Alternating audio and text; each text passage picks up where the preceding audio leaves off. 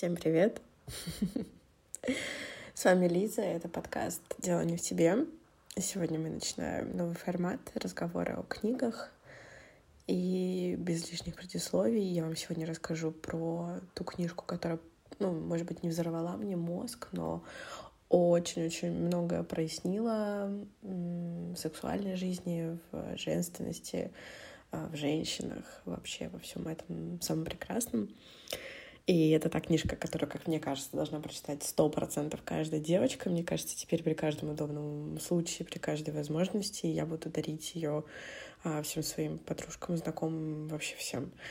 И что не менее важно, мне кажется, ее должен прочитать каждый мальчик, потому что, мне кажется, это так важно понимать тело своего партнера, понимать эмоции своего партнера. Э, в общем, да, это какая-то фундаментальная штука. Э, книжка называется «Как хочет женщина. Мастер-класс по науке секса». Автор Эмили Нагоски. И, знаете, я до этого читала книжку на похожую тематику тоже про раскрытие сексуальности. Э, и очень сильно разочаровалась, на самом деле, в книжке. Называется, ну, вдруг, может быть, вы захотите прочитать, «Желанная женщина, желающая женщина». В своем блоге в Инстаграме я о ней э, говорила, писала французская писательница Даниэла Фламенбом. И там эта женщина винит э, во всем матерей и бабушек.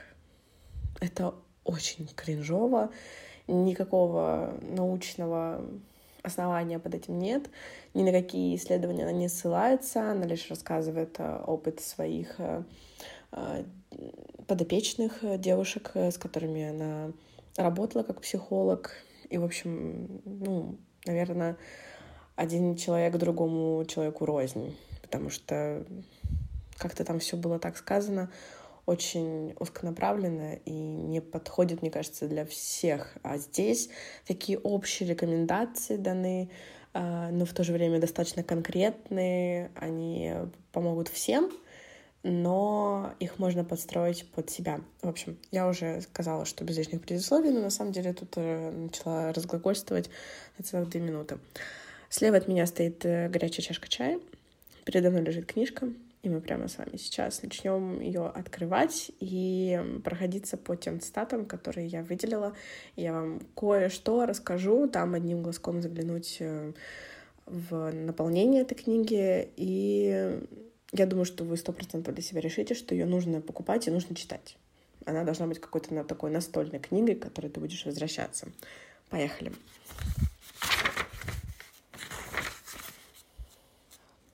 Книжка построена в очень хронологическом порядке, то есть э, чтобы прийти к кульминации, к оргазмам, и в конце уже мета-эмоциям, эмоциям об эмоциях, слишком много слова эмоции, мы начинаем вообще с самых основ, самых азов, а, с анатомии.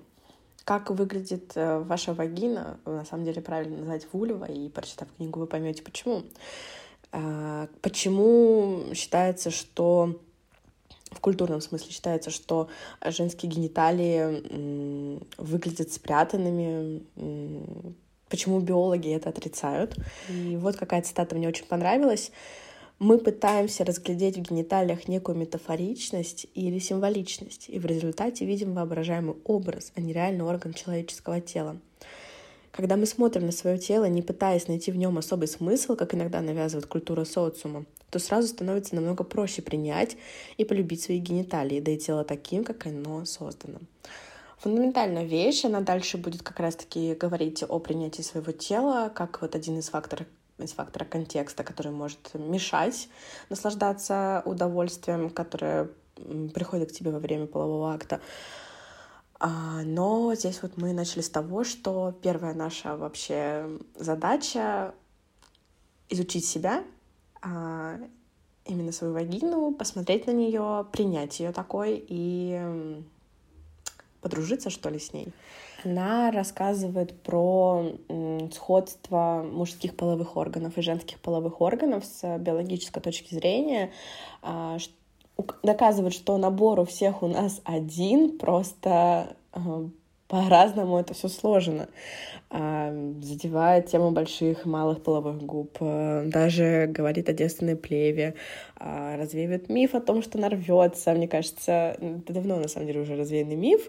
По крайней мере, я давно об этом знаю, и в моем окружении тоже, по-моему, об этом давно знают, но до сих пор находятся люди, которые считают, что а, кровь при там, первом половом акте — это абсолютная норма. Нет, это не так. Бывают э, абсолютно разные случаи. Вот как раз-таки я долистала до страницы, где она пишет, гениталии всех людей состоят из одинаковых элементов, просто расположенных по-разному. Самым главным э, вообще во всем этом является гомологичность, то есть э, сходство структур и процессов. Те же элементы но организованы по-разному. Мне кажется, из курса биологии а, в школьной, в принципе, очень просто понимаются эти термины, нет ничего сложного, нет каких-то заумных э, научных слов. Все абсолютно на уровне нашего с восприятия. Такой, даже, наверное, не научный стиль, а популистские больше изложения, чтобы массовому читателю, широкому читателю было ясно, понятно, доступно. Дальше мы говорим про очень интересную штуку э, система сексуального возбуждения и система сексуального подавления СЕС и СИС.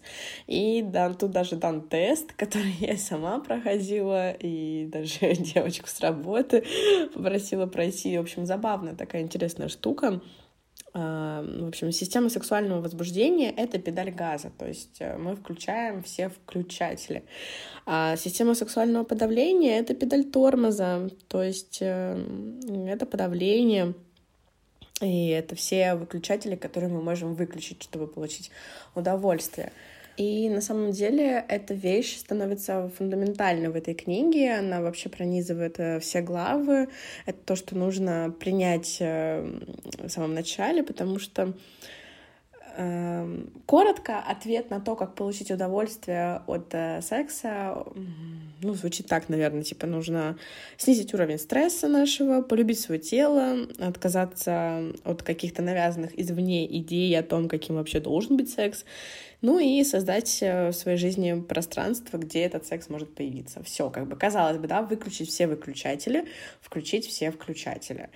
И, ну, так кажется все очень просто. На самом деле дальше как раз-таки будем очень подробно, очень глубоко разбирать каждый аспект, э, стресс, там, даже тело. Тут есть целая глава, посвященная телу, э, причем посвященная с научной точки зрения. То есть это вообще просто крышесносные такие слова, знания о том, почему тело, которое не укладывается в конвенциональные представления о красоте, а, абсолютно здорово и даже здоровее, чем, чем, чем вот эта конвенциональная красота.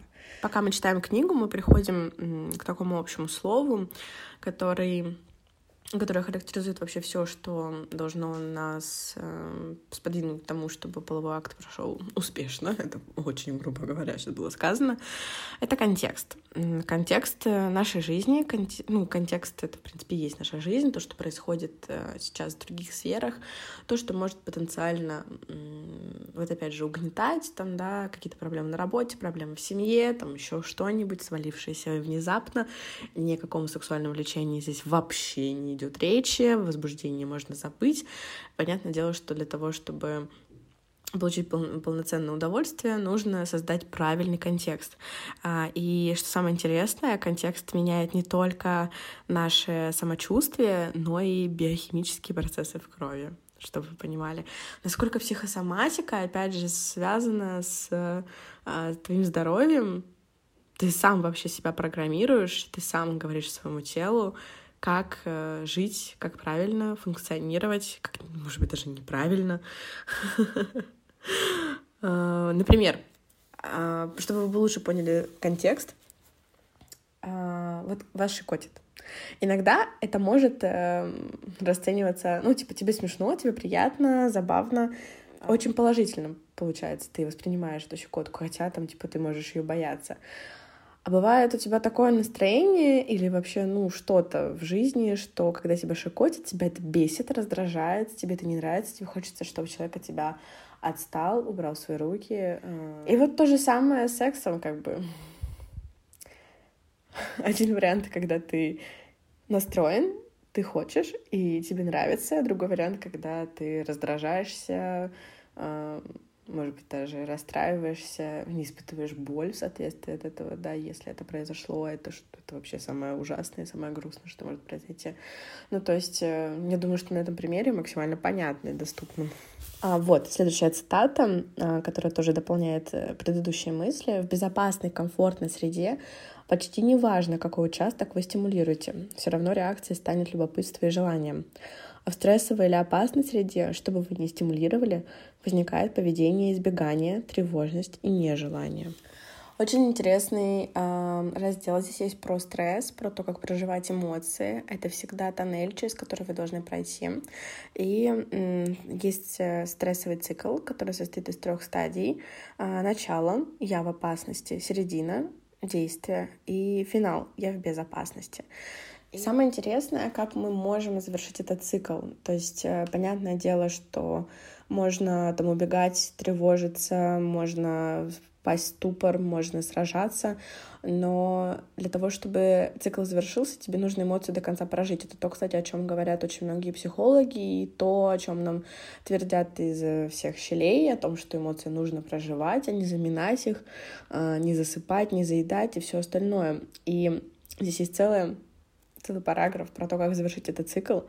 Я очень много для себя выделила. На самом деле очень банальные, простые, примитивные истины, которые каждый из вас абсолютно точно знает.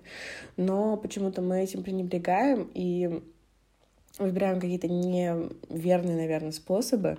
Так вот, самое эффективное для завершения цикла реакции на стресс — это физическая активность, сон, любая форма медитации, йога, можно даже поплакать, покричать, уехать в лес. А, помогает искусство и даже всевозможные процедуры по уходу за собой, масочки и все остальное. А, и что самое интересное для меня — проявление восхищения другими. А, я это понимаю, но в то же время во мне иногда при неправильном, наверное, каком-то самоощущении внутри кажется, что когда ты восхищаешься другими, ты сам не дотягиваешь до их уровня. Это бесконечное сравнение, э, ужасная черта, наверное, моя лично. Есть замечательная фраза из песни «Нервов». Ты всегда проиграешь заранее, когда начинаешь сравнивать. И вот э, есть еще одна замечательная фраза. Если их соединить, то это просто будет замечательный какой-то контекст, опять же. Чужая красота не означает отсутствие твоей. Мне кажется, так важно иногда, да не всегда, нет, не иногда, всегда, наверное, искренне восхищаться, если тебя реально восхищает другой человек, э, его дела, его поступки, его жесты, его внешность даже — а, что-то в этом есть, мне кажется. Очень важная часть, которую также не боится поднимать Эмили Нагоски, это секс и насилие. А, Причем насилие не просто какого-то стороннего человека, но и сексуальное насилие в парах. И она даже дает последовательный план, как эм, во-первых, человек, эмоции человека, чувства человека действуют в этой ситуации, как, в принципе, тебе нужно завершить этот цикл, а, найти такое безопасное место, где жертва способна отделить приступы страха от желания замереть. Это вот цитата. И что меня реально очень сильно шокировало, и я где-то в себе это нащупала, а, просто послушайте. У каждой жертвы насилия собственный опыт выживания и переживания травмы, но часто жертвы как бы абстрагируются от реальности. Со временем иллюзия нереальности происходящего теряется, рассыпается под грузом физических травм, болезненных воспоминаний, и приходит осознание, что весь ужас на самом деле произошел. Жертвы начинают чувствовать и панику, и ярость, которые раньше не находили выхода. будучи погребенными под мыслями о необходимости просто выжить. Мне очень больно, на самом деле, это читать. Мне очень больно, наверное, представлять это. И эта книжка а, очень может, наверное, помочь в пережитии этой травмы. Здесь так по-доброму относится к читателю, к ну, девушке, наверное, которая будет сидеть рядом с этой книгой, за этой книгой. И вспоминать себя, может быть, чувствовать себя в этих переживаниях, эм, в своих эмоциях. Мне, на самом деле, так трудно из себя сейчас доставать слова, потому что ком в горле. Я думаю, что это просто какой-то сеанс, э, не знаю, с психиатром, с психотерапевтом, если честно. Тут как-то глубже уходит понимание. Наверное, потому что оно основывается на науке, э, и меня это очень сильно подкупает. Здесь также даны способы проживания э, и проработки травм сверху вниз, снизу вверх и со стороны. То есть подход, э, основанный на практике осознанности. Я надеюсь, что вы знаете, что такое практика осознанности. Тоже ее пропагандируют абсолютно везде. Это когда буквально вы две минуты в день выделяете на то, чтобы... Ну, две минуты — это утрированно кто как. Можно и больше, можно превратить это в целую медитацию, когда вы садитесь э, и вы стараетесь управлять мозгом, концентрироваться на каком-то предмете, на ощущении в теле, к вам будут приходить бесконечные мысли, бесконечное количество, вы должны их просто замечать и возвращать свое внимание туда, куда оно было изначально направлено. А, что, чем это может помочь? Эм, человек — это единственное существо, которое может контролировать свой мозг. Но чаще всего, конечно, если мы над этим не работаем, мозг контролирует нас. И таким способом, с помощью практики осознанности, мы можем научиться контролировать свои мысли, свои ну, может быть, не эмоции, но мысли точно, и направлять свой фокус в нужное нам русло. То есть это очень классно работает в жизни, когда тебе нужно сконцентрироваться на какой-то задаче, но у тебя куча посторонних мыслей в голове, рой пчел их носит туда-сюда, и ты берешь над ними верх. Еще одна душераздирающая цитата, я, наверное, даже комментировать ее никак не стану. А вы просто прочувствуете. Но вот мы растем, никаких заботливых взрослых больше рядом нет, но наше тело этого будто не знает и по-прежнему действует так, словно мы погибнем, не появись заботящийся о нас всесильный взрослый. То, что меня очень сильно сейчас волнует, это, да, в принципе, всегда на самом деле волновало, это привязанность к людям. Я всегда говорю, что я нуждаюсь в людях больше, чем они нуждаются во мне. И если в отношениях там с родителями, с сестрой, там, с подругой эта штука у меня проработана, э, мы прошли через там, огонь и воду медные трубы, то в романтических отношениях я абсолютно не защищена, я просто обнаженная перед ними, совершенно оголенный провод. И Здесь как раз-таки говорится про стили привязанности. Э, я не знаю, на самом деле, какой у меня, потому что их на самом деле три. Э, привязанность на основе уверенности, э, в сочетании с тревожностью и в сочетании с избеганием. Мне кажется, что я пипец какая тревожная. Больше всего пунктов мне совпало именно в этом столбике. Тут опять же можно сравнить. То есть настолько очень практическая, практическая книга. А, но мне сказали, что у меня комбинированный, хотя не знаю, в общем. И опять же тут говорится, откуда идут ноги, откуда все это в нас заложено, это все как раз-таки из детства. Все реально в детстве. И, боже, даже страшно осознавать, сколько всего в нас закладывали родители. И как все могло бы быть иначе, если бы родители были бы, например, тоже проработаны, что ли, немножко более разобраны в себе, в друг друге и, наверное, практиковали более осознанный подход к созданию семьи. Мне кажется, это вообще, в принципе, всеобщая проблема. Кстати, хочу рассказать историю. А, когда я сидела в Пьюре в голосовом чате, часто попадала на 30-летних мужчин, 30 плюс, у которых э, жена, э, там дети, кто-то в разводе, кто-то нет, и они сидят там э, ради измены как раз-таки. И, э, и сама эта ситуация, это очень абсурдно. Я всегда старалась задавать им как можно больше раскрывающих, наводящих вопросов о том, какие у них взаимоотношения, сколько раз они видятся с детьми, и вообще как они участвуют в их воспитании потому что я уверена, что ребенок должен расти в полной семье. Есть очень хорошая книга Эриха Фрома «Искусство любить». Там как раз-таки описывается два разных подхода к воспитанию ребенка, материнский и отцовский. А материнская любовь, безусловно, как мы знаем, отцовская любовь условно. И когда не будет хватать какой-то одной из этих любовей, ребенок эм, с какой-то из сторон будет неполноценен, морально неполноценен, к сожалению. Это так, и когда у нас э, очень много в настоящем семье, где ребенок воспитывается мамой и бабушкой, это один и тот же подход. Это, безусловно, любовь. Причем неизвестно, чья это любовь еще больше, бабушки или мамы.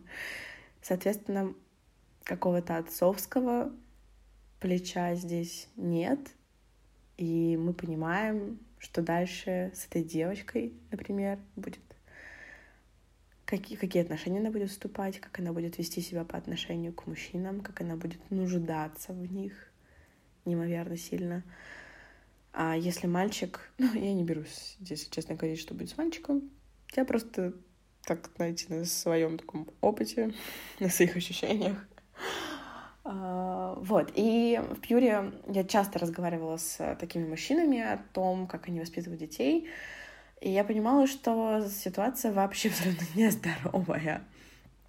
И многие, многим, многим все равно на то, что у них есть маленькая чада, которая растет, все видит, все понимает и перенимает и какой же у них будет потом тип привязанности, как они будут строить свою дальнейшую жизнь, это очень большой вопрос. Количество травмированных людей, э, я надеюсь, конечно, что оно уменьшается в нашем более осознанном мире, чем это было, не знаю, даже те же 50 лет назад, но все же недостаточно много. Вот у нас из-за того, что мы живем в более современном, наверное, мире, больше семей распадаются, больше разводов, а, и, соответственно, больше других проблем. Проблема не, в, не, не, не том, что семья какая-то не такая. Проблема в том, что семьи просто нет, наверное. Еще одна очень классная вещь для осмысления и нахождения этого в себе. В каждом из нас живет э, три установки. Это моральная установка, медийная установка и медицинская. В чем они заключаются? А, моральная установка звучит так. Ты дешевка, порченный товар. То есть, а, ну вспомните, девушка, которая занимается сексом с разными половыми партнерами, кто? Шлюха. Если она получает удовольствие, она шлюха. Девственность — самый ценный актив. Все хотят девственниц. Откуда это, блядь, в нас? Просто какое же это мерзотное отношение к женщинам. Меня просто всю коробит от этого. Я когда это читала, я думала, господи, я сейчас кого-нибудь убью просто. Женщина не должна не чувствовать ничего, а обязана полностью подчиняться желаниям мужчины, которым принадлежит ее тело это витает просто везде, на самом деле. Уже сейчас уже меньше, но раньше, лет, наверное, в 14-15 я это слышала из каждого утюга. И вся эта сексуализация в фильмах, в видеоклипах, в песнях, эм, не знаю, в видеоиграх даже, да везде она, это, это можно даже не замечать, какая песня Бритни Спирс. Вы видели ее костюм? Одежда, в которой она там танцует что это. И мужчины, которые там ей там, дали цветы, овации, там, и все такое, восхищенные взгляды. приподнятой писи и все остальное. Ну, боже, это же отвратительно. Это же закрепляет э, в мозгу именно такой образ. Из этого вытекает э, медийная установка. Ты неадекватна. Это различные, наверное, ну, в кавычки возьмем, отклонения от нормального секса. То есть, э, там, не знаю, если тебе нравится секс с двумя партнерами или там, не знаю, какие-то шлепки и удары, если тебе нравится БДСМ и все остальное,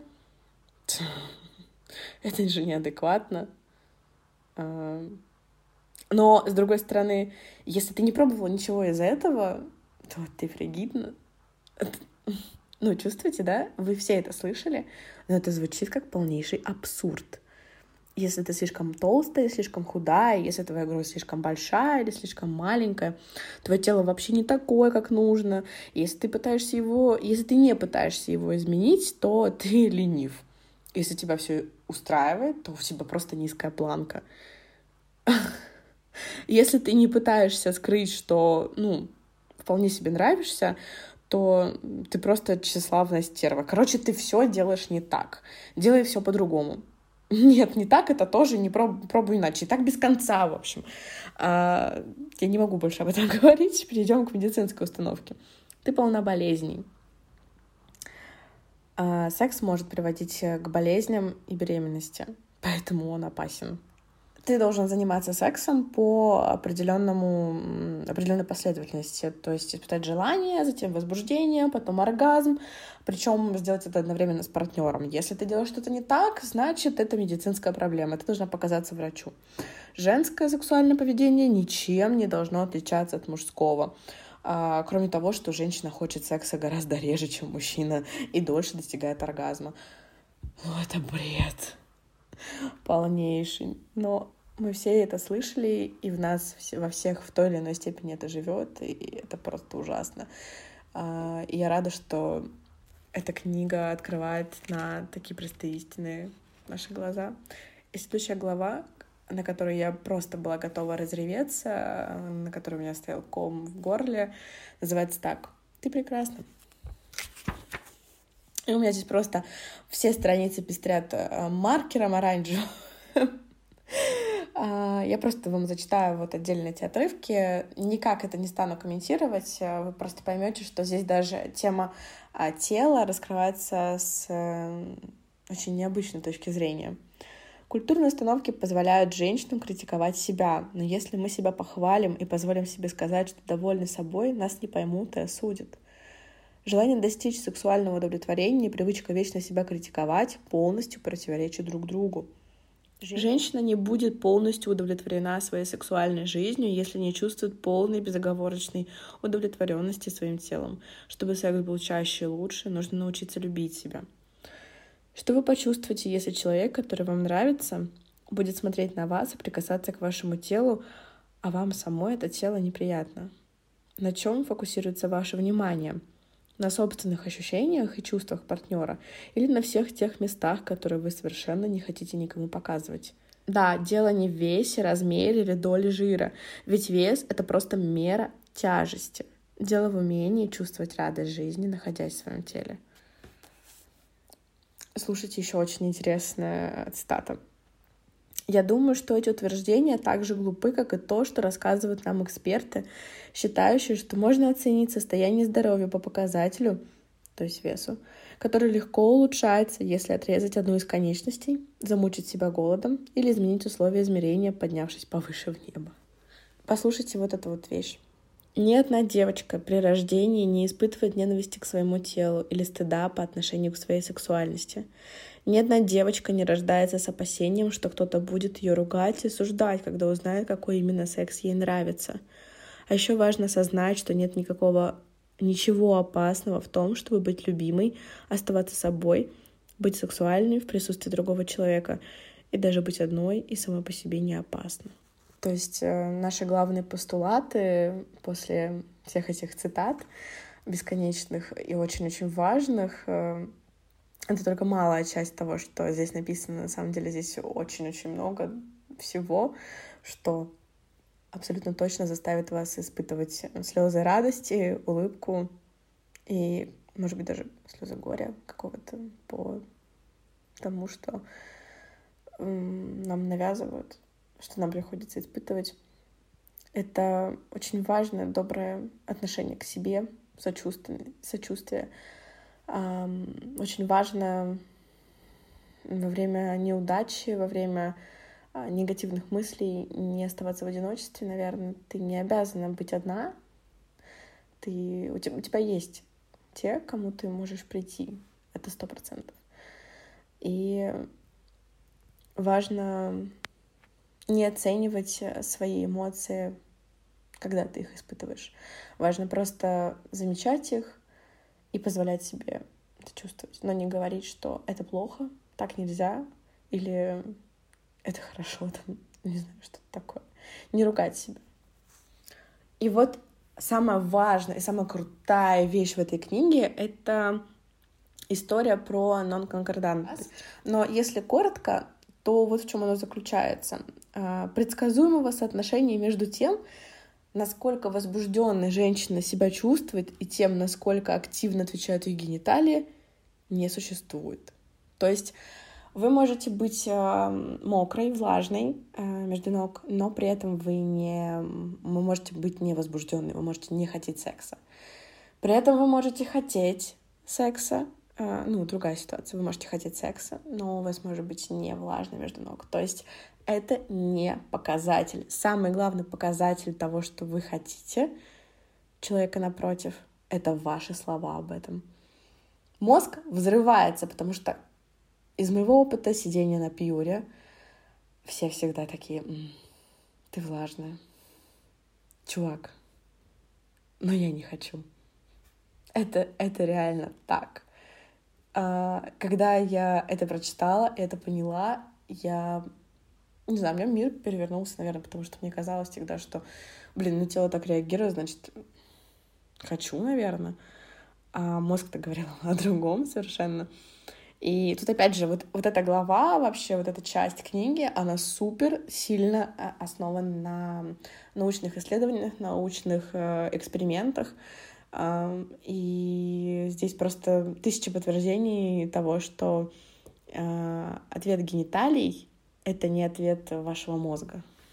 Вот вам один пример, который здесь был приведен. Мне он просто вышиб все мозги.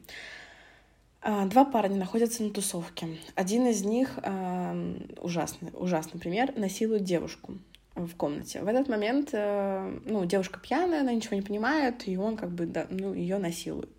В этот момент его друг заходит в комнату, видит э, это действие, и его член встает. Будем выражаться абсолютно примитивно, просто и понятно. И э, он ничего не сделал, он захлопнул дверь и ушел по сути, там, ну, можно было бы там остановить его, вызвать полицию, все такое, но об этом чуть позже. То есть, э, но человек, друг его, испытал очень сильные эмоции. Он был в ужасе от того, что его член среагировал так. Он думал о том, что, возможно, он тогда тоже насильник, если его эта сцена вызвала у него генитальный ответ, то, значит, он тоже его это может возбуждать или что-то такое, ему это может нравиться, поэтому человек был в ужасе, поэтому он ничего не предпринял. И а, произошло вот что, ожидание без влечения или, удовлет... удовольствия. Я сейчас вам все скажу, у меня язык перестанет заплетаться. То есть его тело распознало увиденную сцену как сексуально релевантную. Тело дало привычный ответ — но сексуальная релевантность не означает сексуальную привлекательность. Да, его половой орган среагировал на это, потому что сцена сексуально релевантна, но мозг понимает, что она не привлекательна. Соответственно, никакого, речи ни о каком возбуждении, ни о каком влечении в этот момент не идет. И если бы, блин, нам об этом говорили чуть раньше, чуть больше, нам бы вообще об этом говорили, то в этой ситуации бы он бы не просто закрыл дверь, он бы реально человека остановил и вызвал, вызвал, вызвал бы полицию, потому что У него сработал тормоз, он испугался, и все, что он мог сделать, это просто уйти, потому что он ничего не знал об этом. Генитальный ответ, возникающий у вас внизу, это ожидание, а возбуждение, возникающее в вашей голове, это уже ближе к удовольствию. И вот что интересно, здесь приводится пример из книги «50 оттенков серого», когда э, Кристиан Грей вводит э, там, ну, в общем, это вот такая сцена, что э, он сцена порки героини Анастейши. А, она пытается вырваться, кричит от боли, стискивает там зубы. И в этот момент вообще не говорится ни слова о том, что это доставляет ей удовольствие. И Кристиан Грей вводит пальцы ей в вагину. И что он говорит? Почувствуй это. Ощути, как сильно твоему телу нравится эта Анастейша. Эмили Нагоски говорит, когда я прочитала это, мне самой захотелось выпороть его. Дело даже не в эротическом смысле. А, на самом деле, если верить э, ощущениям Анастейши, она чувствует себя униженной, опозоренной. И а, есть люди, которым это нравится, но Анастейша не принадлежит к их числу. И Эмили Нагоски пишет, Итак, Джеймс, если вы это читаете, перепишите, короче, все нафиг, чтобы в следующем издании игры и должен сказать. Почувствуй это, ощути, насколько сексуально релевантным твое тело считает прикосновение к ягодицам и гениталиям. Но это ничего не говорит мне о том, нравится тебе это или нет. Тебе понравилось? Нет. Вот дерьмо, я должен извиниться. Обещаю прочитать книжку Эмили Нагоски о женском сексуальном благополучии, чтобы в следующий раз лучше понимать, что я делаю.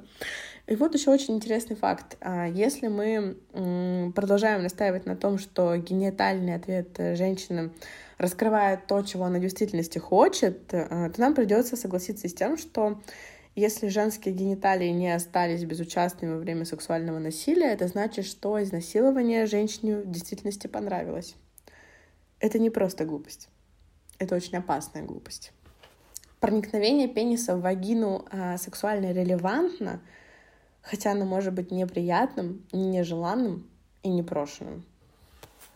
Итак, а, следующее, чем я хочу поразить ваш мозг, это тем, что э, секс — это не потребность. Mm-mm. Потребность у нас есть в еде, в воде, во сне. Без этого мы можем умереть. Без секса мы останемся живы. Никто никогда не страдал от разрушения ткани организма из-за отсутствия секса. Так сказала психолог Фрэнк Бич. Человек погибает от голода, жажды, от истощения при недостатке сна. Но никто еще не умер из-за того, что его не пригласили в постель. В сексе нет никакого базового состояния, к которому организм должен вернуться. И если вы не подпитываете сексуальное влечение, то не получается никакого физического ущерба. Секс — это поощрительно-мотивационная система. А, Ее можно сравнить с а, любопытством. Это очень классное сравнение. Сейчас я вам расскажу. А, как и у секса, у любопытства нет базового уровня, к которому организм должен вернуться. Вместо этого оно предлагает заманчивую цель и чувство удовлетворенности от ее достижения. Почему аналогия между сексом и любопытством мне очень нравится? Потому что она подразумевает, что ваш партнер это не животное, на которое вы должны охотиться, а, чтобы знаю, подкрепить свои силы. А ваш партнер это хранитель секретов, а, чьи глубины вам очень хочется изучить. Сексуальная скука появляется только если вы больше не испытываете любопытства.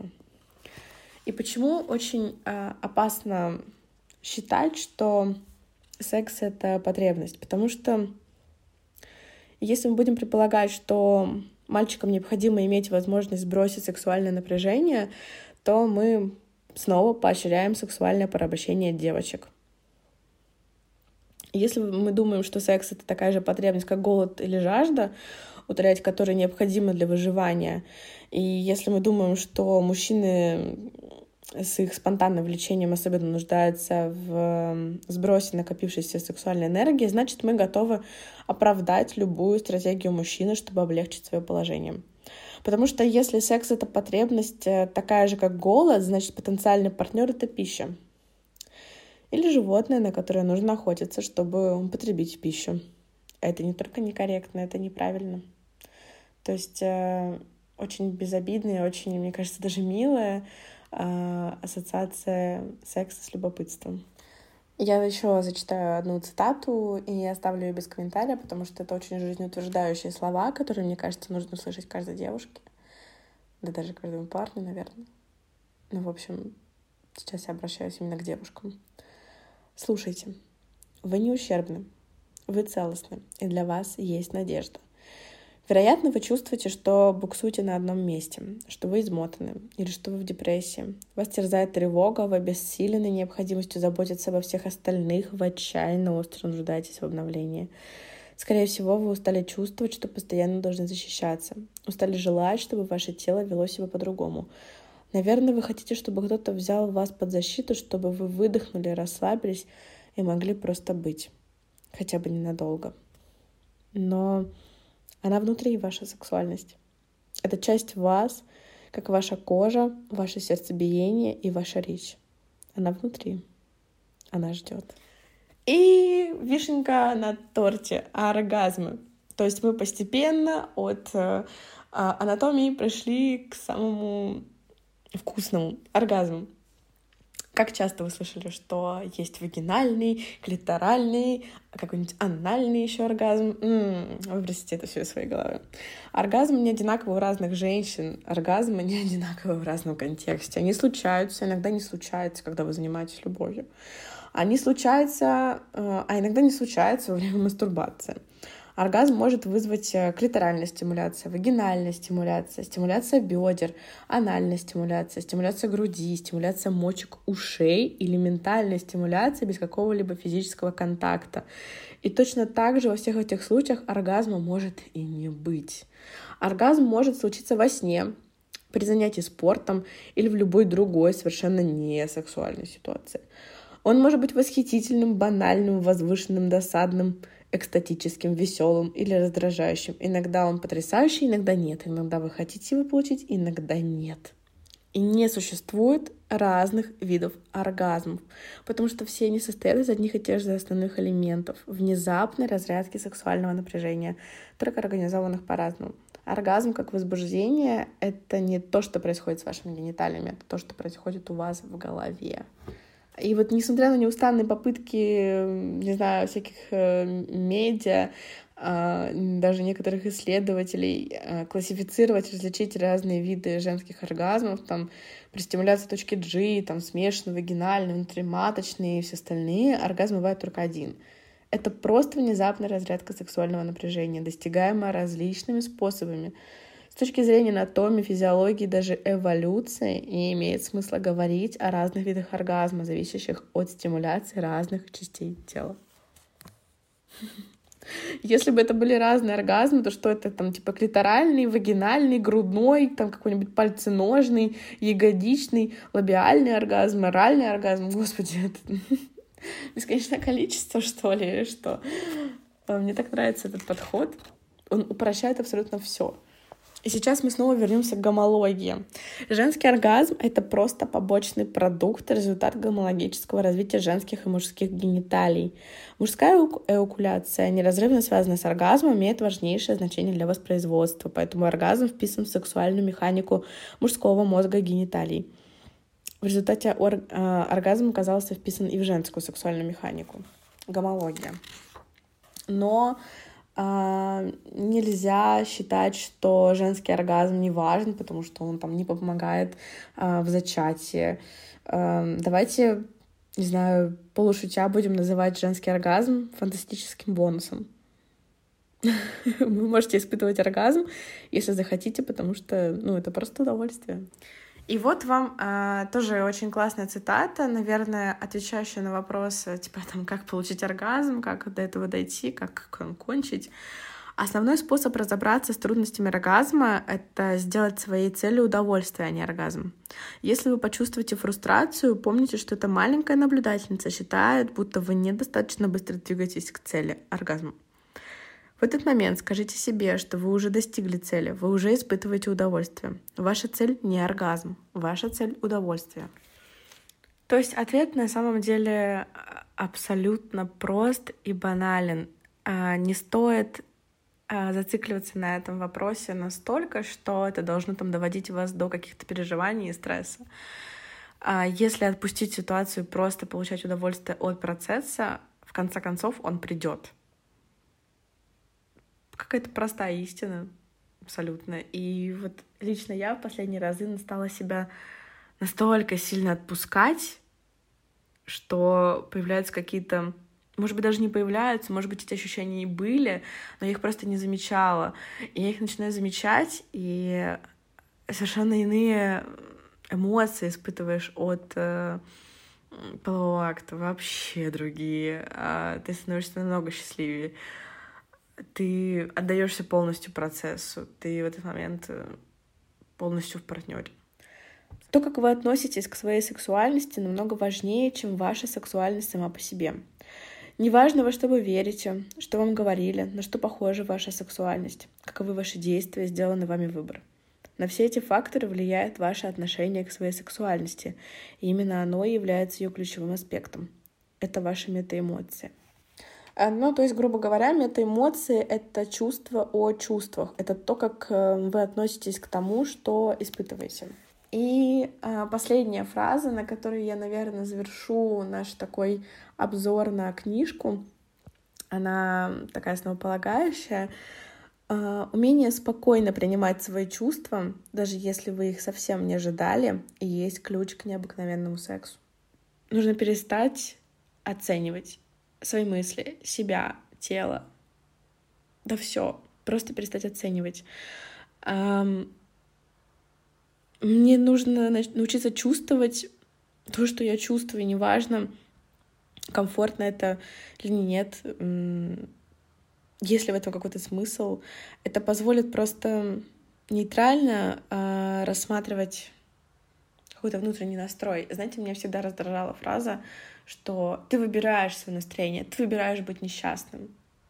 Это очень э, токсично и, мне кажется, несколько манипулятивно э, фраза. Это пренебрежение эмоциями.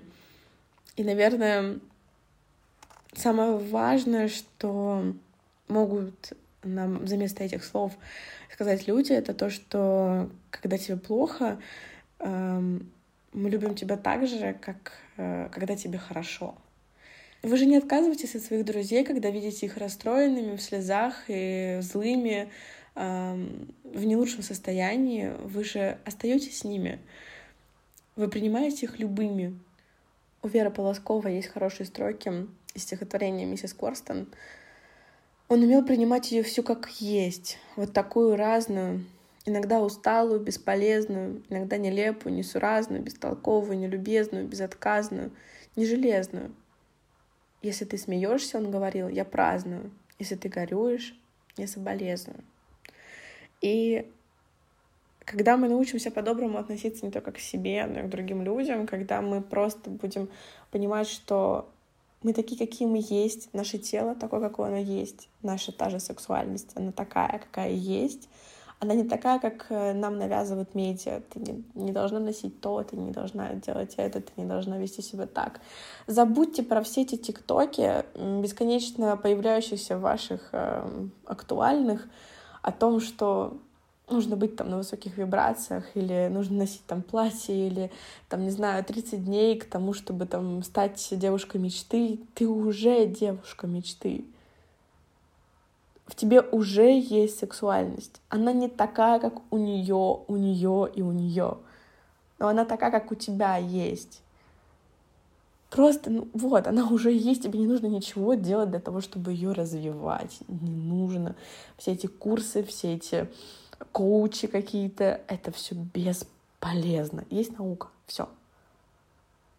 Есть ты. А, есть мультик Кунг-фу панда. Там в конце он, ну, сам, сам, сама эта панда По искала драконий свиток где был спрятан ключ к безграничной власти. И когда он развернул, найдя, ну, в конце, когда он нашел этот цветок и развернул его, По увидел, что это зеркало. Там ничего не написано. Ну, в этом зеркале отразилось его лицо. И его осенило, что нет никакого секретного ингредиента, потому что этот секретный ингредиент — это ты сам. То есть вот та сексуальность, которая есть у вас прямо сейчас, она вот одна, и вот другой не будет.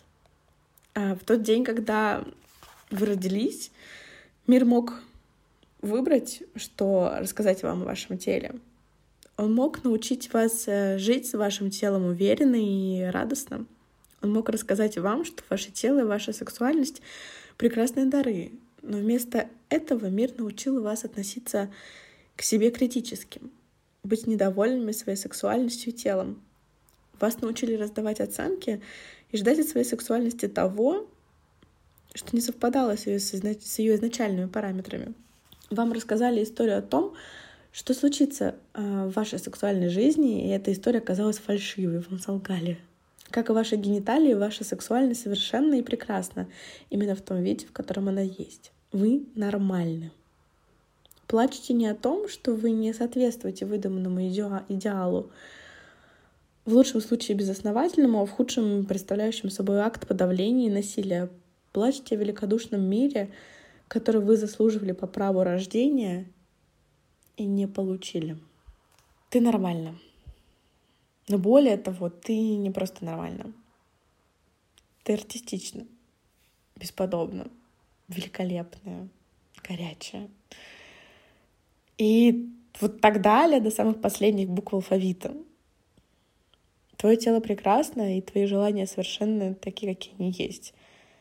Секретный ингредиент — это ты. Я закрыла книжку. Я до грани слез, у меня огромный ком просто в горле. И я правда считаю, что если вы послушали этот подкаст, если хотя бы одна цитата вас зацепила, и вы нашли что-то для себя, вам очень-очень нужно прочитать эту книжку. Что ж, я надеюсь, что сегодняшним вечером, днем, утром, когда вы слушаете этот подкаст, вам было комфортно находиться здесь сейчас со мной и слушать эти прекрасные вдохновляющие цитаты о вас. Берегите себя и до скорых встреч. Целую. So sad, so sexy.